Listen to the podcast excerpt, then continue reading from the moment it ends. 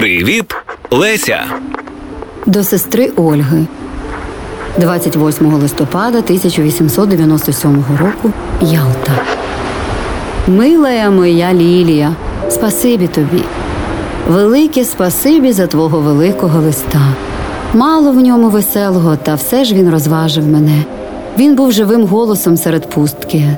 Значить, як я думала, так і було. Микола Васильович не міг далі жити без Галі, а склероз і те проче тільки вираз цього у відомій формі.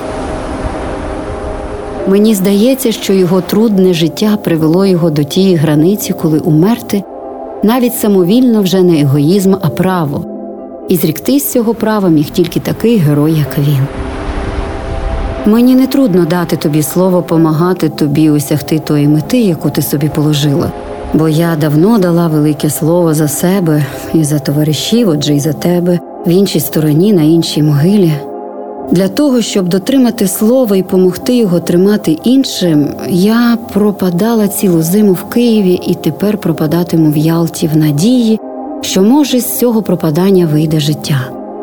Не скрию від тебе, що бувають у мене хвилини розпачу, коли мені здається, що все даремне, що я от от упаду на дорозі і важкий хрест задавить мене.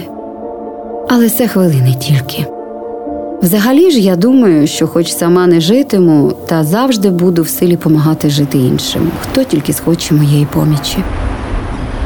З твого листа глянула на мене така жива, молода, гаряча душа, що далебі яснішим здався світ навколо і не такою страшною прийдешність. Я думаю, що ми ніколи не розійдемося різно, завжди будемо рідними не тільки по крові, але й по духу. А чи кожна людина має таких рідних? Я помогла б тобі плакати, як торік, не допитуючись, не вимовляючи зайвих слів.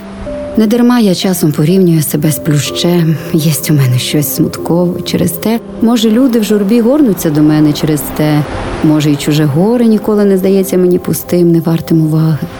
У нас з тобою є спільна риса, почуття товариства і братерства не тільки до своїх, але й до чужих. Не знаю, що заложило його в нас виховання чи природа, тільки в нас воно дуже розвите. Трагічна річ ці молоді подружжя це два каторжника, скуті одним ланцюгом. Холод проймає, як подумаю про те. Краще вже бути вічно одинокою та тішитись, хоч тією думкою, що нікому світ не зав'язаний моїми руками. Тільки я скажу тобі, що каяття не єсть фатальністю кожного подружжя. Ти побачиш, що можна носити спільні кайдани і важкі кайдани, і все-таки бути не двома каторжниками, а двома друзями. Щодо того, де ти будеш на той рік, то ще побачимо. Може, я тебе ще й не пущу в колодяжне, як дам волю своєму егоїзму, а може, й сама проживу в якій-небудь норці. Побачимо. Однак, безперечно, що тобі поправитись треба, і поправитись не аби як, а щоб на весь курс стало заряду. Медицина тебе не з'їсть, скоріше подавиться. Занадто жирно для неї буде, коли така страва лізтиме їй в рот сама.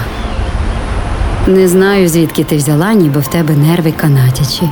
Це для мене новина. Пишу я тепер взагалі мало.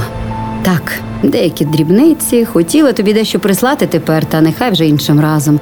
А то вже починає шиї, голова боліть від власної графії. Чудовий вираз графія. Не знаю, чи хвалилась я вам, який столик мені миша прислав, дякуючи йому, я можу тепер писати з комфортном, отсовуватись на кріслі, інакше подібні колосальні листи були б неможливі. Адже ж це справжня стаття. Я почала писати у шостій годині, а тепер же, слава Богу, десята. Пора й честь знать. Я, здається, нічого не написала про моє здоров'я та успіхи. Та з листів до мами і папи ти все знаєш. Здоров'я останніми часами неважно. Впрочем, нога тримається в нормі, і то добре. А так щодо нервів, то не можу похвалитись. Нічого нового. Погода тут добра, спасибі їй. Я щодня швендію над морем, словно овца безпредельна, і все немало розважає мене. Врешті нічого цікавого з окола приходиться. Отже, більше себя собою наповняє і себя собою сіяє.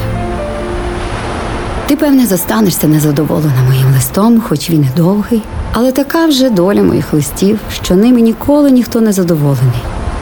а менше всього сам автор. Бувай здорова, моя Лілія, моя люба, дорога сестро і товаришко. Цілую тебе міцно і щиро багато раз. Твоя Леся. Проєкт реалізовано за підтримки Українського культурного фонду.